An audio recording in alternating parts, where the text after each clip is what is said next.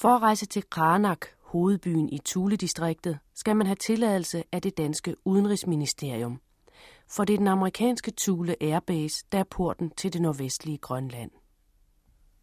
Vi skal gøre opmærksom på, at adgangen til Thule Airbase samt til Nordvestgrønland, Kranak, Moriusak, Siorapaluk og Savisivik via Thule Airbase er underlagt visse begrænsninger på grund af Thule Airbase status som forsvarsområde. Alle, som ikke er i besiddelse af behørig opholdstilladelse, vil blive sendt retur umiddelbart. Sådan hedder det i meddelelsen, der følger med billetten fra DSB's rejsebyrå. Meddelelsen er skrevet på en skrivemaskine uden ø og Å, og med forskellige uforståelige koder på. Jeg har fået min tilladelse til at rejse til Kranak for at lave radio om Tule før og nu. Jeg møder Jørgen Skafte, som jeg har talt med inden afrejsen, allerede da SAS-maskinen fra København lander ved indgangen til Grønland i Sønderstrømfjord. Jørgen Skafte er ansat i Tule Kommune og er på vej hjem fra et møde i Nuuk, og der er nu masser af tid til at få noget at vide om det samfund, jeg skal besøge. Det tager et lille døgns tid at komme fra Sønderstrømfjord over Tulebasen og til Granak. Vi flyver til Thule Airbase i et kanadisk fly, og skal så vente til næste dag, før vi kan komme videre.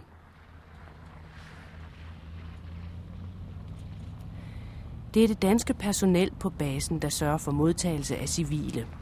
Der er en dansk politimand, tolkontrollen og speditøren og hans kone står for indkvarteringen.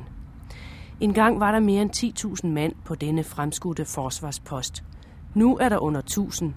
De fleste er dansk servicepersonel.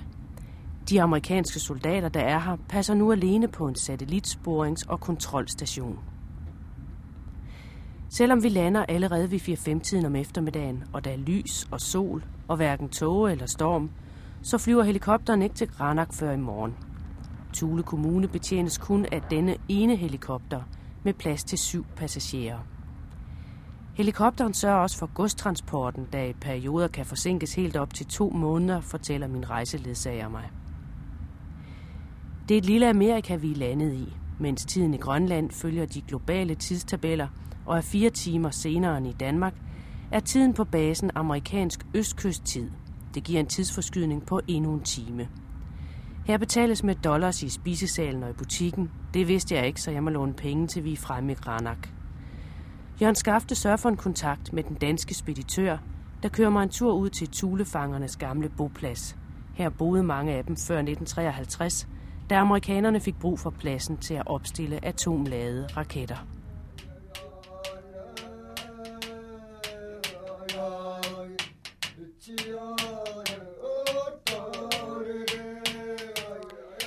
I gammel tid brugte grønlænderne trommedansen til at afgøre konflikter. Den, der først måtte give op over for den andens ydmygelser, havde tabt.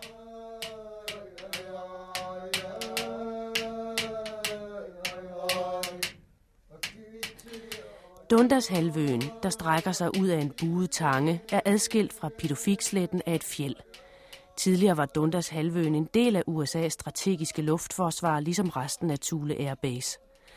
Blot 200 meter fra de gamle tørvemurshuse stod det atomladede raketbatteri, den danske statsminister H.C. Hansen og flere ministre med ham stiltigende accepteret på dansk grund, selvom den officielle politik var, at der ikke skulle stationeres A-våben i det danske rige. Raketterne er væk nu, hullet er dækket til, og man kan nu ikke længere se den amerikanske base her fra den gamle boplads, hvor eskimoernes huse står endnu. Bevaret af den arktiske kulde, siden de mennesker, der for mere end fire årtier siden beboede dem, måtte rejse i al hast. Også nogle af de gamle kolonihuse, blandt andet Peter Frøkens hus og forsamlingshuset, er her endnu. Tulefjellet rejser sig stort og bastant som et manifest, uovervindeligt. En tegner, der engang besøgte stedet, mente det lignede en af de gammeldags zinkbaljer, blot vendt på hovedet, og jeg kan ikke finde på noget, der passer bedre. Fjellet er helt fladt ovenpå, med den karakteristiske kant og de stejle sider. Isen tog toppen med, da den kurede over fjellet på vej væk herfra. Det hedder Tulefjellet, fordi den danske koloni hed Tule, men eskimoerne kaldte stedet Umanak.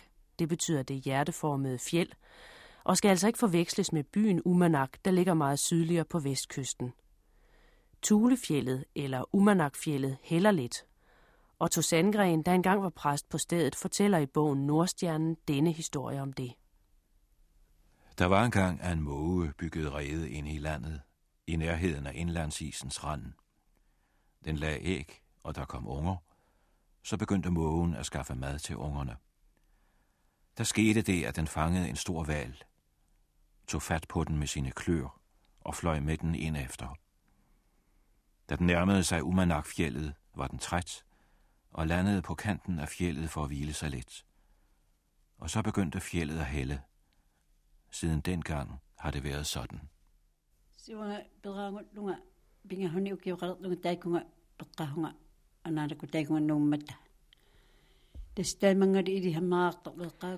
Når jeg tænker på Umanak, så tænker jeg på forår. Da jeg voksede op, der boede jeg fra jeg var tre år. Jeg tænker på fuglene, der er ikke så langt til fangstområderne. Her i Ranak skal man langt væk på fangst, også på fuglefangst. Der var alge og æderfugleæg. Om sommeren rodede vi ud til øerne efter dem. Og der var ikke noget, vi var kede af. Balika Jensen var 21 år, da hun måtte forlade bopladsen sammen med sin mand og sit etårige barn. Yona mi hungi hama hawa tamaka. Tin mi set no mani aki hoa ki bedak mi gai hui ta kua ti sama. Ata no mani hawa i hangi kua hawa. Anga rapi. Kasi ata ti mi tama i hangi. O hokwe kada ti kanao kua kada. En af de gamle fangere, Ryavgitsok Ryavgitsok, fortalte i begyndelsen af 80'erne denne historie til Grønlands Radio.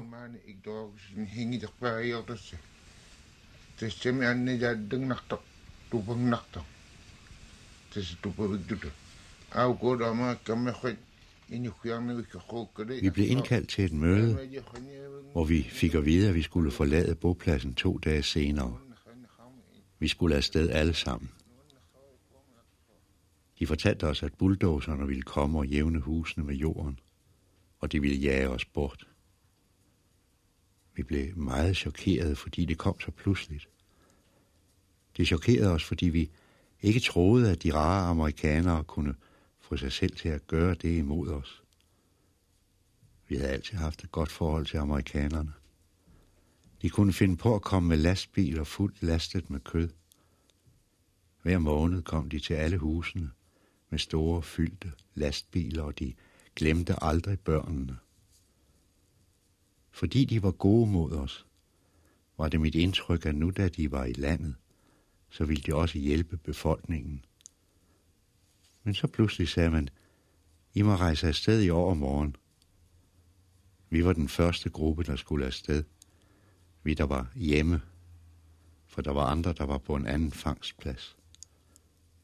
Vi købte så ind i butikken og tænkte ikke over, hvor meget vi skulle købe ind. De andre skulle jo også have noget. Men der var kun lige nok til os, vores familie. Nu da vi skulle afsted, begyndte jeg at bygge en slæde, og min far kiggede ud til mig for at se, hvordan det gik. Endnu inden dagen var omme, havde jeg færdigbygget slæden. Jeg satte meder på, som kunne glide let på isen. Vi tog så afsted. Væk. Vi var ikke glade for det. Vores små børn frøs meget, fordi vi overnattede i telte, og ungerne begyndte at græde. Det var ikke særlig rart. Det var jo små børn. Og de frøs jo aldrig i vores hytter, men de frøs nu. I det nordlige område, hvor vi var, der blæste det ofte voldsomt. Min ældste søn, som var i stand til at føre en hundeslæde, han kørte med. Handelsassistenten havde foræret ham en enkelt hund. Jeg havde selv hunden nok, men det var godt at have en ekstra slæde med. Vi tog så afsted for at tage det nye land i besiddelse. Vi havde talt om, hvor vi skulle flytte hen. Både præsten og handelens repræsentant ville have os til at flytte til et sted, som vi vidste var et forblæst område. Så min lillebror og jeg fik dem overtalt til, at vi kunne flytte til Kranak. Men altså, vi flygtede. Vi måtte flygte alle sammen. Der var ingen, der stridte imod, fordi det hele skete så hurtigt, og vi var chokerede, og vi måtte flygte. Danskerne fortalte, at det var amerikanerne, der ville have os til at flytte. Siden har jeg spurgt amerikanerne, om det var rigtigt. Men amerikanerne sagde, at de ikke vidste noget om, hvem der havde taget beslutningen om flytningen. Men jeg har indtryk af, at præsten Jokum og inspektøren, som vi kaldte ikke mere, vidste noget om sagen. Men de sagde bare, at det var et amerikansk ønske, at vi skulle væk. De danske repræsentanter flyttede først, da husene var færdige i 1954, mens vi andre, de udstødte, måtte bo i telte. Først ind under sommer begyndte de at bygge vores hus. Fangstforholdene i Karnak er dårlige i forhold til Umanak, hvor der var gode fangstforhold lige omkring basen. Amerikanerne gik jo ikke selv på fangst, så vi manglede ikke fangstdyr. Men her i det nye område er fangstvilkårene ganske anderledes. Der er for eksempel ingen valrosser her i området. Så uanset om vi flyttede til Kranak, tog vi altid på fangst ud for basen i marts måned. Vi tog altid på fangst i nærheden af basen ved Nassasuk, hvor vi lavede en fangstplads med hytter, lavet af træ, som amerikanerne havde smidt væk. Når vi taler om flytningen dengang, så plejer nogen af os at sige, at vi blev tvangsforflyttet. Men jeg plejer at sige, at vi flygtede. Vi måtte jo flygte. Skal man ellers sige, når man har oplevet det, som vi oplevede dengang? Det var i maj 53, to år efter at den amerikanske base var etableret med sine 10.000 mand, at eskimoerne i kolonien Thule fik at vide, at de skulle væk med få dages varsel. Flere sagde nej. Robert Pearys eskimoiske søn, Garle Peary, som derfor ikke fik noget erstatningshus, og Odak, den Odak, der kendte isen og vejret og hundene så godt, at han kunne vise vej, da Robert Peary søgte efter Nordpolen. Thule-distriktet strækker sig over 500 km i nord-syd-retning og 500 km på tværs. Fra den sydligste bygd, Savisivik, til den gamle boplads er der 115 km. Videre derfra til det nordligste sted, Shirapaluk, er der 150 km.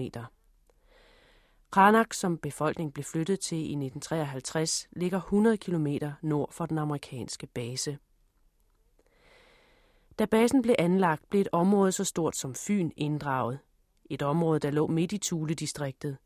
Et område med slæderuter, der var forbindelsesledet mellem bygderne og eskimoernes veje til fangstområderne. Thule-eskimoerne var seminomader. Som fangsten, sælerne, isbjørnene, valrossen vandrede, måtte de drage med for at overleve. Fra begyndelsen af 1800-tallet fik de kontakt med hvide mennesker, der kom for at drive valfangst og tage på ekspeditioner. I 1909 kom så den første missionær. Den grønlandske præst Gustav Olsen med følge slog sig ned ved Tulefjellet. Året efter anlagde Knud Rasmussen sin handelsstation ved bopladsen. Ifølge Arktisk Institut var Knud Rasmussens bevæggrunde, at han ønskede at sikre denne del af Grønland for Danmark, fordi han var bekendt med både norske og amerikanske planer om at oprette fangst- og handelsstation på stedet, og den danske stat ville ikke påtage sig opgaven. For det andet ville han udruste og danne basis såvel geografisk som økonomisk for videnskabelige ekspeditioner til forskning af Eskimo-kulturen i og uden for Grønland, dens oprindelse og eskimoernes vandringsveje, og for det tredje give polareskimoerne adgang til de varer, som de allerede var blevet afhængige af gennem tuskhandel med skotske valfangere og amerikanske polarekspeditioner, og hjemføre og her eller andet steds afhænde landets produkter. At der var basis for handel, var hævet over enhver tvivl. Polariskimoerne var flittige folk. Ræveskinet, både af den blå og den hvide rev, var det smukkeste i verden, og der var masser af ræve langt frem i tiden. Den franske professor Jean Mallory skriver i bogen De sidste konger i Thule i 1954. Mellem 1930 og 1939 var det gennemsnitlige antal ræve, der blev dræbt per 100 indbyggere på sydkysten 38. på østkysten 20, på nordvestkysten 15 og i Thule-distriktet 455. Disse ræve sætter Thule-beboerne i stand til ikke blot at klæde sig selv, men også er rigeligt med penge til butikken. Se på tallene. En gennemsnitsjæger i Siorapaluk sælger to til seks ræve hver vinter, hvilket indbringer omkring 50 kroner til hver. Denne stammes fremgang ligger i dens finanser.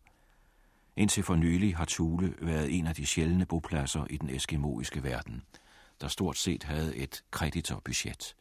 Føde, klæder og brændsel er rigeligt til stede i omegnen, og på den måde vil et primitivt budget i løbet af nogle måneder blive en hel del større end minimumslønnen for en ufaglært arbejder i Europa. Sådan skrev Jean Mallory efter et besøg i Thule-distriktet lige op til flytningen af kolonien Thule. Knud Rasmussen mente ikke, at polareskimorerne var i stand til at forvalte den fulde værdi af skinnene. Han gav derfor fangerne betydeligt mindre for dem, end de var værd. Til gengæld finansierede han bygning af kirke, forsamlingshus, skolestue. Knud Rasmussens hus er ikke længere at finde ved den gamle koloni. Det er flyttet til Granak og fungerer i dag som museum. Og øh, original kan man kun sige i den forstand, at det er malet efter det originale fotografi, som viser Knud Rasmussen i fuld øh, polarpels, der altså i den polariske måske pels, revskinspelsen, som jo ellers... Et par dage efter min ankomst til Granak besøger jeg museet sammen med Annette Skel fra Rigsombuddet i Nuuk. Hun er her blandt andet for at forberede dronning Margrethes besøg i Granak senere i år. Torben Diglev har boet her i byen i mange år, og han beklager flere halvtidsjob. Et af dem er at være ansvarlig for museet. Ja, når vi tænker på anden Thule-ekspedition, hvor øh, den svenske videnskabsmand Wolf, Toy Wolf, han omkommer op i Enkelfinland. Stor, stærk, øh, nordisk øh, mand der. Han opgiver, han opgiver jo af en bestemt grund, det er fordi han, øh, han mister modet, ikke? det er jo sådan set ikke fysikken. Han mister modet, og selvom de har nok at spise, de har jo sådan set har nok, da de først når frem til Enkelfinland igen, efter at have været en strabasserende tur over Humboldt-gletsjeren igennem faktisk fødefrit land oppe i, i øh, uh, Daggaard Jensenland og hele vejen nord om Grønland. Der opgiver han at lægge sig ned og beder bare om at få lov til at ligge og dø i fred. Efter den allerbedste historie, der overhovedet kan stykkes sammen om det, så er det det, der sker. Og de kan ikke på nogen mulig måde over et snibart land uden fartøj slæbe den mand der. Der er ingen måde. Og da de vender tilbage, så har det sneet, og de kan ikke genfinde det sted, hvor han ligger. Det er umuligt i, uh, siger de, som har været i det land deroppe, det er så ens. Alle steder deroppe er ganske ens. Så han ligger og dør, og det er sjovt, at, eller sjovt siger vi på dansk, men altså underholdende på en eller anden måde, fordi tidligere på året, da han kommer herop, og de kører den første tur sydpå fra øh, øh Karvjok-stationen Tule, altså for det vi nu kalder Dundas, det som Eskimoerne kaldte Umanak, altså deres egen boplads. Der skal de en tur til Savisivik, sydpå til Melvildbugten. Jeg ved ikke, om de skal ned og fragte varer, som de jo så ofte havde problemer med at have nok af i stationen. Og der er Wolf med, og de tager op over land, fordi det at færdes langs kysten er, er ofte meget vanskeligt, fordi den bryder op. Det er åbent hav lige ind til kysten. Det er ikke som vores fjordsystem heroppe i enkeltfilbredning. Men da de kører over land, så, så sker det jo, at de kommer op i højden på fjellet, op på bræen, der kører over snebroer, og det er altid et vågeligt foretagende, men hvis man skal den vej, så er der sådan set ikke andet for på et tidspunkt bestemme sig, det, nu skal vi over den revne. Og øh, han sidder og fryser på slæden, Wolf. Der. Han er ikke vant til disse brede kræder. Og der er ikke mange blomster at plukke, som jo en af hans, er hans interesse at få samlet noget botaniske øh, oplysninger. Dygtig mand, anset i, i, i sin videnskab, slet ikke det. Men åbenbart med den tids manglende indføling, som jo er så forskellige fra ham til Peter Frøken og fra ham til Knud Rasmussen. Og der oplever de så i højden der første gang det år at se solen. Og øh, den eskimoiske skik er jo, at når solen kommer, så hilser man den af bødet. Nu har man famlet sig rundt i mørket og længtes efter, lys orienterer sig ved at længtes efter den store livgiver, der hvor verden vågner igen, og det bliver lettere at færdes i det hele taget. Og der er den traditionelle hilsen, at man lægger sin anorakhætte tilbage, at man tager sin vanter af, vender håndfladen mod solen og blotter sit ansigt også, og står og hilser solen. Og det er jo, hvad vi kan genfinde i bronzealderstatuetter, og hvad har vi? Hænderne åbne og med den fint følende håndflade mod den store livgiver, ikke sandt? Så på den måde øh, holder de en lille pause op på bræen og, og hilser det, som er større end dem selv, fordi den frygtens respekt, den er nedarvet. Heroppe er de nødt til at adlyde vejret. De lever i en utrolig barsk ramme af natur og øh, virkelighed. Og de små mennesker der, de er nødt til at leve efter de regler, naturen sætter. De kan ikke vride de regler. Men Wolf han sidder og fryser på slæden. Han vil ikke være med til det hudli hud der, fordi det med at slette både vanter og, og anorakhætte og så fryse endnu mere, det vil han ikke. Så siger en af de ældre eskimoer, som er med der, det er ikke vores sag at fortælle dig, hvad du skal. Vi gør, som vores forfædre har vist os, man gør i den forståelse for det, som de har videregivet til os. Og sådan har det altid været, og sådan lever vi heroppe. Men hvad du har lyst til at gøre, det er ikke noget, vi overhovedet bestemmer noget over. Lige så vel synes vi heller ikke, at du skal bestemme, hvad vi skal gøre. Det er ikke vores skik. Men han forbander dem lidt, og han vil videre, og han fryser, og han vil til, til hus, og han vil i varme, og han synes, at det er noget underligt noget der, set fra sit synspunkt. Og der er det jo så også, at de ikke fortæller ham, men hvad frøken senere beretter, at man har så også den øh, tillægstro til den hilsen, man giver solen der, at hvis man ikke hilser den, så går man ikke af over. Og da dette finder sted i samme år, hvor de senere tager den anden Thule-ekspedition nord om Grønland for at se, om det nu er rigtige oplysninger, Peri han har hjemtaget fra Pøgeland og Pøgeland-kanalen og hvad de skal op.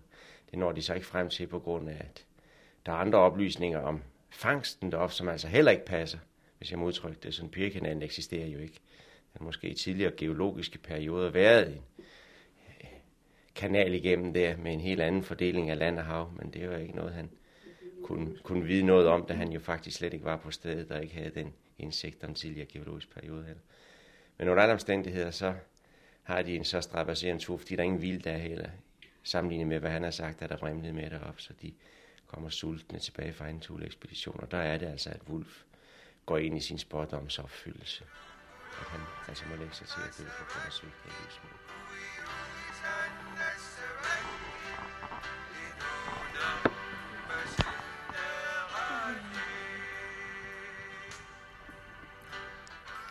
Verdens nordligste lokalradio arbejder fra et lokale i en sportshal, Minihallen i Granak, kun 1400 km fra Nordpolen. I dag taler studieværterne med folk på forskellige arbejdspladser i byen om deres arbejde. Ellers handler telefonprogrammet om stort og småt i Granak, Grønland og verden. Tre unge danskere har fået lov til at køre på sneskuter fra vestkysten over Melvillebugten til Granak. Det er uforsvarligt, mener mange. Andre mener, at det skal de da gøre, som de vil. Også drukproblemerne i byen har været til diskussion i radioen. Det er synd for børnene, mener nogle af lytterne. Ja. Kishadit. No, sama kaduga heida ting ting kira. Magtulingo. Eh, Ja. yes. Stani dikishaja qad hiona mi kishaja yakhdani biyakhama. Ah, yeah. Den første dag igennem på Granak Radio, mens jeg er på besøg, er en, der arbejder på Royal Greenlands lille anlæg i byen. En stor hellefiskebestand har givet håb om, at fiskeriet kan blive en næringsvej, efter at det i mange år har stået klart, at fangsten af valros, sæler, isbjørner og narvaler ikke kan brødføde ret mange i byen, og slet ikke kan betale husleje, varme og el i de huse, der bliver større og større med tiden. Tulebeboerne har siden flytningen i 53 gang på gang hævdet, at fangstgrundlaget i Granak var for ringe til så stor en befolkningskoncentration, som flytningen fra Tule kom til at betyde. Et kiks i den danske byplanlægning betød, at de nye huse, som eskimoerne flyttede ind i, blev større end egentlig planlagt og uden tørv som isolering. Dermed blev de dyre at varme op, så selv de, der kunne fange rigeligt, havde svært ved at tjene nok til opvarmningen af de større huse.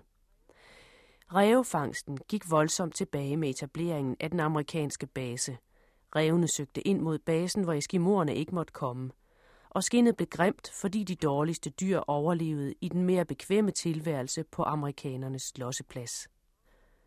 Ranak bliver stort set forsørget af det grønlandske hjemmestyre, og dermed indirekte af den danske stat, som stadigvæk giver det vigtigste tilskud til den grønlandske økonomi.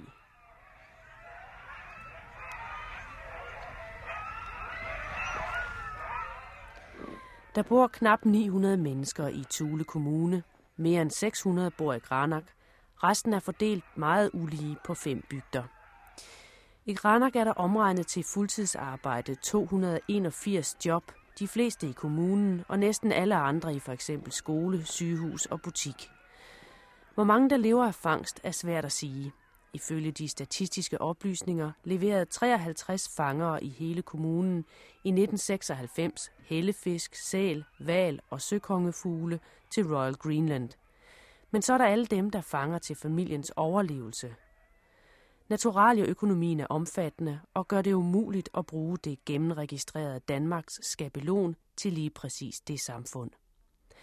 Når man spørger i byen, hvor mange der kan leve af fiskeri og fangst, ligger svaret fra 10 til 25 til maksimum 50. Kommunen har i overvis forsøgt at få mulighed for at udvikle et andet indtægtsgrundlag. Turister ses som et af de mest oplagte områder. Men som det er nu, må turisterne kun besøge Granak mellem den 15. april og den 15. september, fordi den amerikanske base ikke vil have turister gennem baseområdet i den kolde tid. Der må kun være syv turister om ugen, eller 14 i 14 dage, af sikkerhedsgrunde, meddeler de amerikanske myndigheder. Og når turisterne rejser igennem basen, bliver de låst inde og får maden bragt over i gæstebarakken. Alle andre med et tjensligt ærne, inklusive journalister, kan færdes frit på og uden for basen under opholdet der. Jørgen Skafte er nu ansat i Tule Kommune for at lave erhvervsudviklingsplaner. Hans baggrund for at få jobbet er dels et godt kendskab til Grønland. Fra 1975 til 1989 var han i Grønland med opgaver i tilknytning til det danske forsvar. Han siger om vilkårene for Tulebefolkningen de sidste 44 år. Jeg var jo ansat af kommunen fra 1995 til at arbejde med noget erhvervsudvikling heroppe. Og øh, meget kort tid efter min ankomst øh, blev det egentlig klart, at, øh, at der ikke var særlig gode muligheder for at, at iværksætte en egentlig erhvervsudvikling heroppe, fordi Tulebasen øh, lå som sådan en prop i en flaske, der, der forhindrede, at, at noget kunne komme ud eller kunne komme ind af området. Og øh, så prøvede jeg at, at finde ud af, hvad, hvad sammenhængen egentlig var her. Ikke? Og jeg kom hurtigt frem til, at øh, det i virkeligheden var nogle udenrigs- og sikkerhedspolitiske interesser, som blev vægtet højere i Danmark end den befolkning, som levede heroppe. Og samtidig hermed var, var CIDA-rapporten jo lige øh, udkommet. Og øh, jeg fandt, af den dokumentation, som, som man lagde frem, og den holdning, man i rapporten øh, øh, fremkommer med i forhold til befolkningen, og det befolkningen siger, det, det, kunne jeg ikke, øh, det kunne jeg ikke finde forenig med den oplevelse, jeg selv havde af befolkningen Og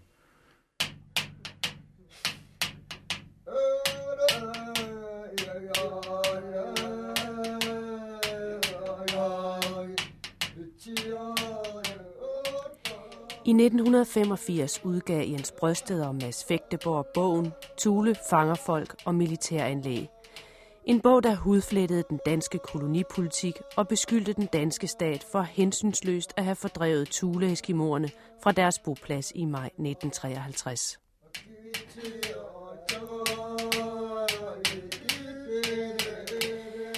Den officielle danske version var, på trods af gentagende krav om erstatning fra både fangerne og senere kommunen for mistede fangstområder, at det var fangerne selv, der ønskede at flytte, fordi fangsten var blevet dårlig efter etablering af den amerikanske base.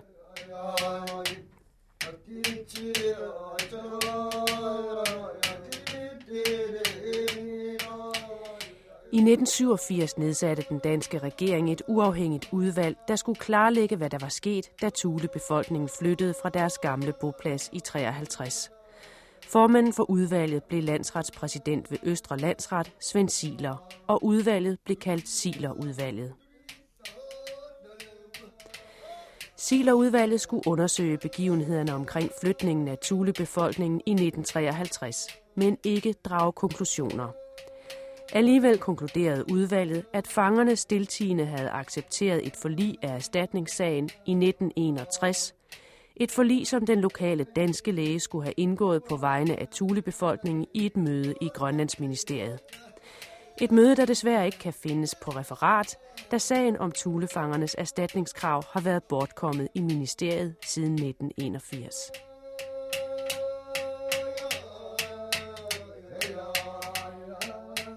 I 1995, efter offentliggørelsen af Sila-rapporten, tog statsminister Poul Nyrup Rasmussen til Granak i tre timer og holdt et møde med befolkningen.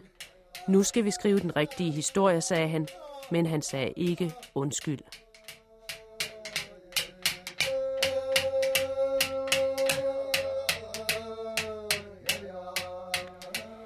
I 1997 kommer så rapporten fra Dansk Udenrigspolitisk Institut om Grønland under den kolde krig. Dubi-rapporten har fået mest interesse og omtale på grund af afsløringerne af den danske accept af atomvåben i Grønland. Men den fastslår også, på baggrund af dokumentation i form af noter i diverse ministerier, at hele historien om, at tulefangerne selv ville flytte, er blevet til af hensyn til den danske opinion. Grønlandsministeriet havde længe overvejet at flytte befolkningen, men det blev det amerikanske ønske om at flytte beboerne fra bopladsen, der lå mindre end 200 meter fra det atomladede raketbatteri, der blev opstillet efter flytningen, der blev den udløsende, meget velkomne faktor, skriver Dansk Udenrigspolitisk Institut, og slutter afsnittet med, og jeg citerer. Over for offentligheden mente man dog ikke at kunne fremstille sagen således, i det det kunne føre til kritik både af USA og af de danske myndigheder selv. Derfor valgte man at fremstille flytningen som forårsaget af de generelt forringede levevilkår ved Tule og som foretaget efter ønske af grønlænderne selv. Som i mange andre spørgsmål var politikere og embedsmænd fanget i et spændingsfelt mellem deres amerikanske allierede og hvad de opfattede som en potentielt kritisk opinion. Citat slut. I de forhandlinger, der har været øh, om at forbedre adgangsforholdene og åbne basen for, øh, for befolkningen her og for initiativer, der skulle fremme en erhvervsudvikling, der har man helt klart øh, vægtet forholdet til USA højere, end man har vægtet behovet for, at, øh, at der skulle ske en erhvervsudvikling her i området, og befolkningen skulle få nogle bedre øh, forhold øh, i forbindelse med ind- og udrejseområdet. Øh, man har altid søgt at undgå at genere amerikanerne, og ikke fremført krav, som, øh, som amerikanerne har øh, kunnet øh, finde for kritiske. Øh, det fremgår af den dokumentation, som, som kommunen har fra de møder, der er afholdt, og de forhandlingsresultater, der foreligger. At, øh, man har ikke, og man har heller ikke gjort ret meget for at forstå, hvad det egentlig er for nogle problemer, der eksisterer her i området. Er det ikke en kritik, man med samme rette kunne øh, vende mod øh, det grønlandske hjemmestyre? Problemet er jo her, og det er jo også det, der har været hævdet, at udviklingen heroppe er et hjemmestyreanlæggende. Men når det reelt er Udenrigsministeriet, der forhandler med USA omkring forholdene på basen og baseaftalen i det hele taget, der har hjemmestyret jo ikke siddet med ved bordet. Man har haft en observationspost ved de forhandlinger, men jo ikke haft nogen reelt indflydelse på, hvad der skulle foregå. Og det er jo overordnet politiske interesser i Danmark, der skal vægtes, og ikke de lokalpolitiske her i, i området, som har haft betydning for de forhandlinger. Så hjemmestyret har ikke haft nogen reel indflydelse, selvom man måske har haft en interesse. Og samtidig kan man jo så sige, at, at hjemmestyret har jo stået i den situation, at, øh, at man skulle sikre et, et, et godt forhold til Danmark sådan i, i, en, i en bredere, bredere relation, end, end bare at se på Thule-sagen. Ikke? Og det har jo også betydet noget for den måde, hvorpå at man fra hjemmestyret har kunnet, øh, kunne forhandle sagen i forhold til den danske stat. I 1997, efter Dubi-rapporten, har statsminister Poul Nyrup Rasmussen, landstyrformand Lars Emil Johansen og Tule Kommune indgået en aftale om, at der skal bygges en landingsbane eller en lufthavn i Kranak. Parterne er enige om, citat, at der mellem regeringen og landstyret hermed er fundet en tilfredsstillende løsning på alle udestående spørgsmål i Tule-sagen. Under den efterfølgende behandling i Landstingets udenrigs- og sikkerhedspolitiske udvalg og i Tule Kommunes økonomiudvalg understreges det dog, at alle parter i sagen fastholder kravet om en undskyldning fra den danske regerings side. Og men der er forståelse for, at det er svært at give denne undskyldning på nuværende tidspunkt, er det en klar forventning, at den danske regering på et tidspunkt vil være klar til at give en sådan. En ny forening, Hengedag 53, det betyder de udstødte fra 53, fastholder dog stadigvæk de gamle Thule-eskimors krav om en erstatning, men også for dem er det undskyldningen, der er det vigtigste. For at historien kan blive skrevet om, for at man ikke længere nede på kysten og i Danmark kan blive ved med at sige, at de ville jo selv flytte dengang. Der var ingen, der tvang dem til det. Sagen kører nu i Østre Landsret, og regeringens advokat har netop endnu en gang understreget den danske regeringsholdning.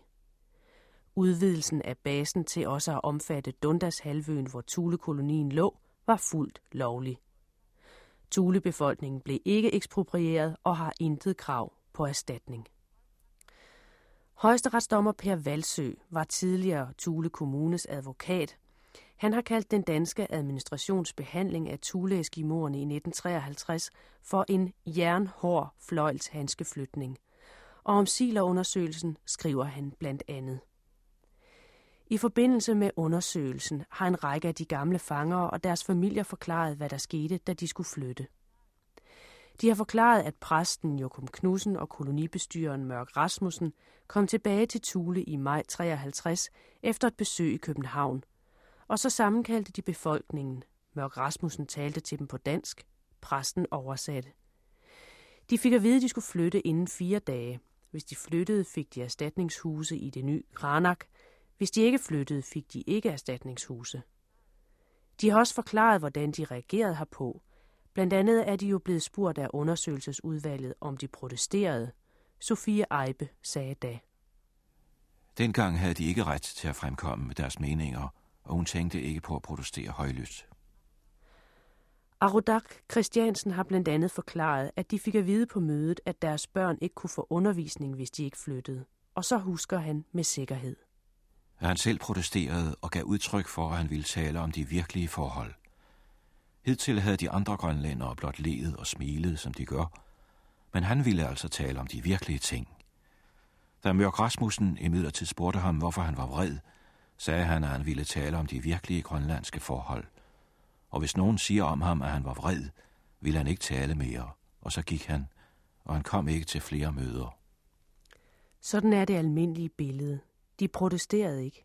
Det er vel næsten uforståeligt og vanskeligt at acceptere for en dansk protest- og klagementalitet i 90'erne.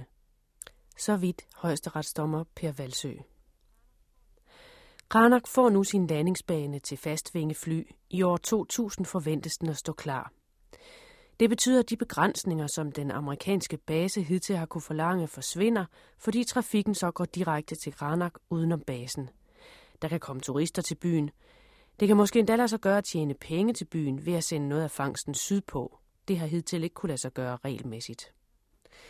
Egentlig havde Poul Nyrup Rasmussen og Lars Emil Johansen aftalt, at det var på Dundas halvøen, hvor kolonien lå før 53, at der skulle lukkes op for civil trafik, og at der der skulle laves hotelkapacitet til turister.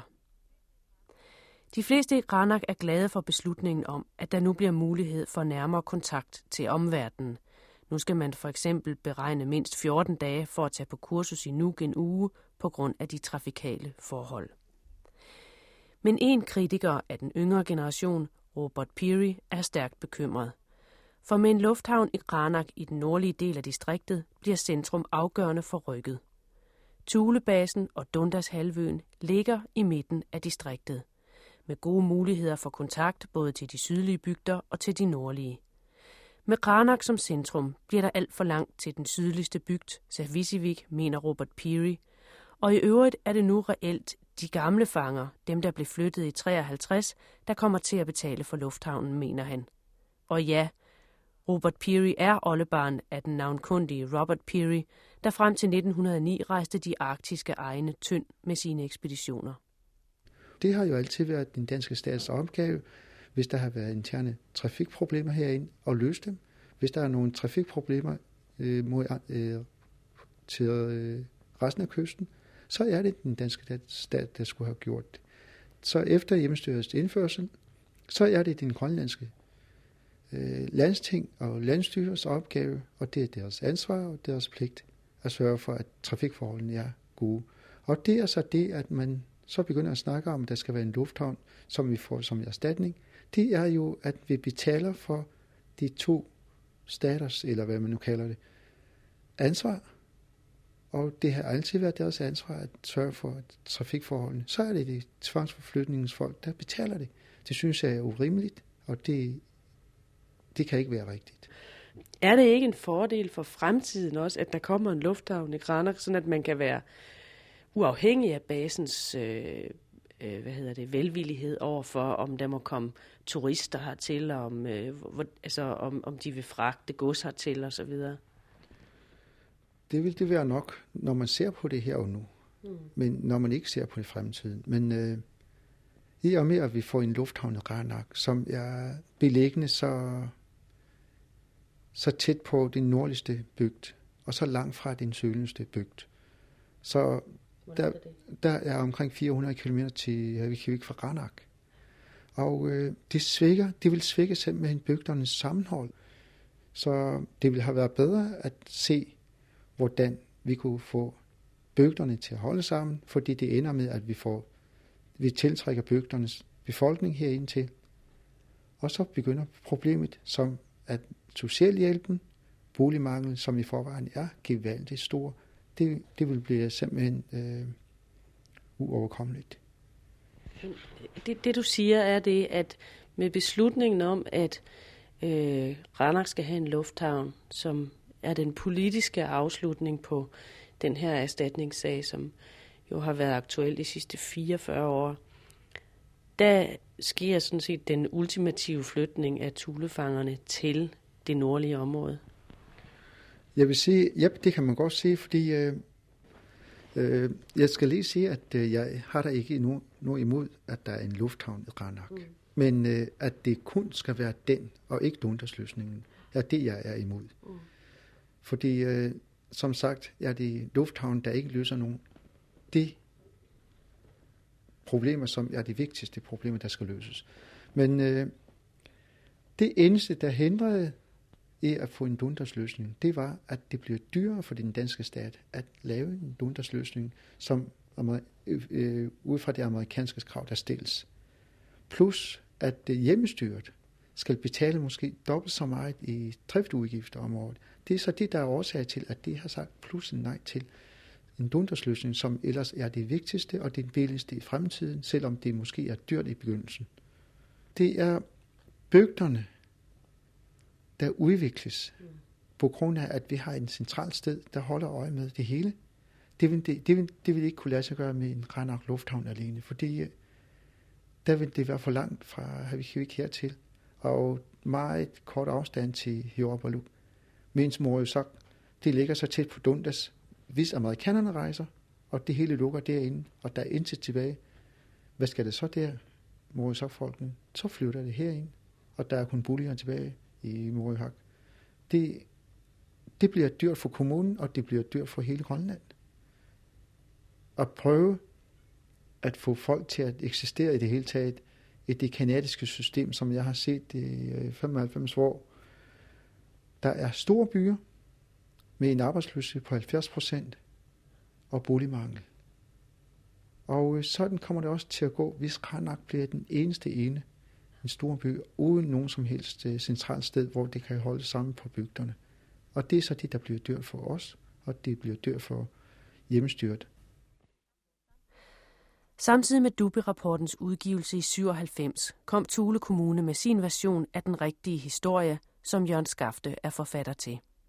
Hans tese er, at de danske myndigheder allerede i slutningen af 40'erne vidste, at amerikanernes planer med Thulebasen var at opstille atomvåben som led i forsvaret for den vestlige verden, og at de allerede på det tidspunkt havde planer om at flytte beboerne i kolonien. Af politiske hensyn blev dette hverken forberedt eller diskuteret med eskimoerne, men gennemført på ganske få dage. Især en af de danske embedsmænd, departementschef i Grønlandsministeriet Eske Brun, har været utrolig velinformeret. Han skabte også historien om, at det var Thule-eskimoerne, der selv ønskede at flytte. Det var den historie, der blev afvist med Dubi-rapporten. Uanset at Tules kommunalbestyrelse nu har godkendt aftalen om en lufthavn i byen, så har kommunen fortsat en række spørgsmål, den gerne vil have svar på. Det drejer sig blandt andet om, hvorfor man øh, fra den side aldrig nogensinde har taget tilbagekaldt den der historie, som blandt andet Eske Brun var med til at, øh, at, at sprede om, at det var befolkningen, der ønskede at flytte. Og den har han jo fastholdt øh, først med de meddelelser, der blev sendt ud i 1953, så med hans artikel i tidsskriftet Grønland i 63, og da han taler med øh, Bo Lidegaard, da han skriver hans øh, øh, rapport på, på universitetet, og det er vist en gang i, i 80'erne, der fastholder han stadigvæk, at, øh, at det var sådan begivenhederne, de fandt sted. Øh, det har vi aldrig nogensinde fået tilbagevist, selvom i dag, øh, der i dag er dokumentation for, at, at det ikke er en korrekt gengivelse af begivenhederne. Øh, et andet spørgsmål, vi har rejst, det er, hvad medlemskabet af FN betød. Øh, Danmark har været meget øh, ivrig efter at få ophævet den øh, status som, som kolonimagt. Og øh, hvad har det egentlig betydet, at Danmark øh, i FN var øh, defineret som en kolonimagt? Og det er derfor, man ikke øh, vil fortælle FN om, hvordan man i virkeligheden forvaltede området heroppe. Det er også et spørgsmål, som det kunne være interessant at få svar på i dag. Det kunne også være interessant at få at vide, om det i virkeligheden var grundlovsændringen den 5. juni 1953, som gjorde, at det var nødvendigt at forsere den befolkningsflytning, øh, som man havde folk fjernet fra området, inden, øh, inden den nye grundlov trådte i kraft, og Grønland dermed blev en sidestillet del med det øvrige Danmark. Og der i ligger, at hvis det var en sidestillet del af det øvrige Danmark, så skulle der være ydet erstatning for ekspropriation. Jamen, så havde der helt klart været tale om, at det var en ekspropriation af området. Øh, og dermed så skulle der have været ydet en eller anden form for erstatning. Det er også interessant på et tidspunkt, så er der jo en diskussion mellem danske embedsmænd om, om man kan sætte en tidsfrist på, øh, hvornår amerikanerne skal fremsætte det krav om, at de vil have øh, halvøen, hvor, hvor kolonistedet ligger. Og der regner man med en 8-dages frist, og hvis man sidder og regner på de datoer, de har på det tidspunkt, så udløber 8-dages fristen, altså den 4. juni, dagen før at grundloven træder i kraft. Så noget tyder på, at det må have været inde i de danske overvejelser, at det var en sag, der skulle afsluttes inden grundlovsændringen. Øh, så savner vi i virkeligheden også en forklaring på, hvorfor man ikke gik ind og lavede en dybgående undersøgelse af, hvad konsekvenserne kunne være af, at man flyttede befolkningen her til Kranak. Man har udpeget stedet på baggrund af en enkelt rekognoscering i 1951 og nogle øh, diskussioner med, med nogle af fangerne, hvor man har sagt, at det er et godt sted at bo, men man har ikke undersøgt, om, øh, om fangstgrundlaget var, var stort nok.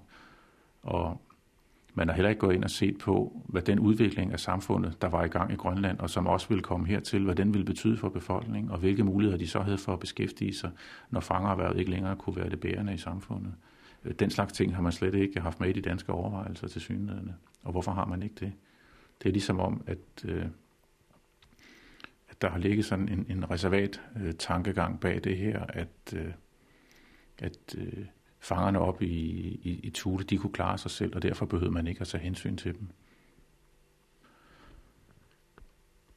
Og endelig så, så er det vel også vigtigt at få afdækket øh, om hændelsesforløbet, sådan som jeg skitserer det, om det i virkeligheden er korrekt, om, om danske embedsmænd har spillet den afgørende rolle uden om, om danske politikere, om det reelt er danske embedsmænd, der definerer vores udenrigspolitik, eller om det er politikerne og dermed folkets repræsentanter, der gør det.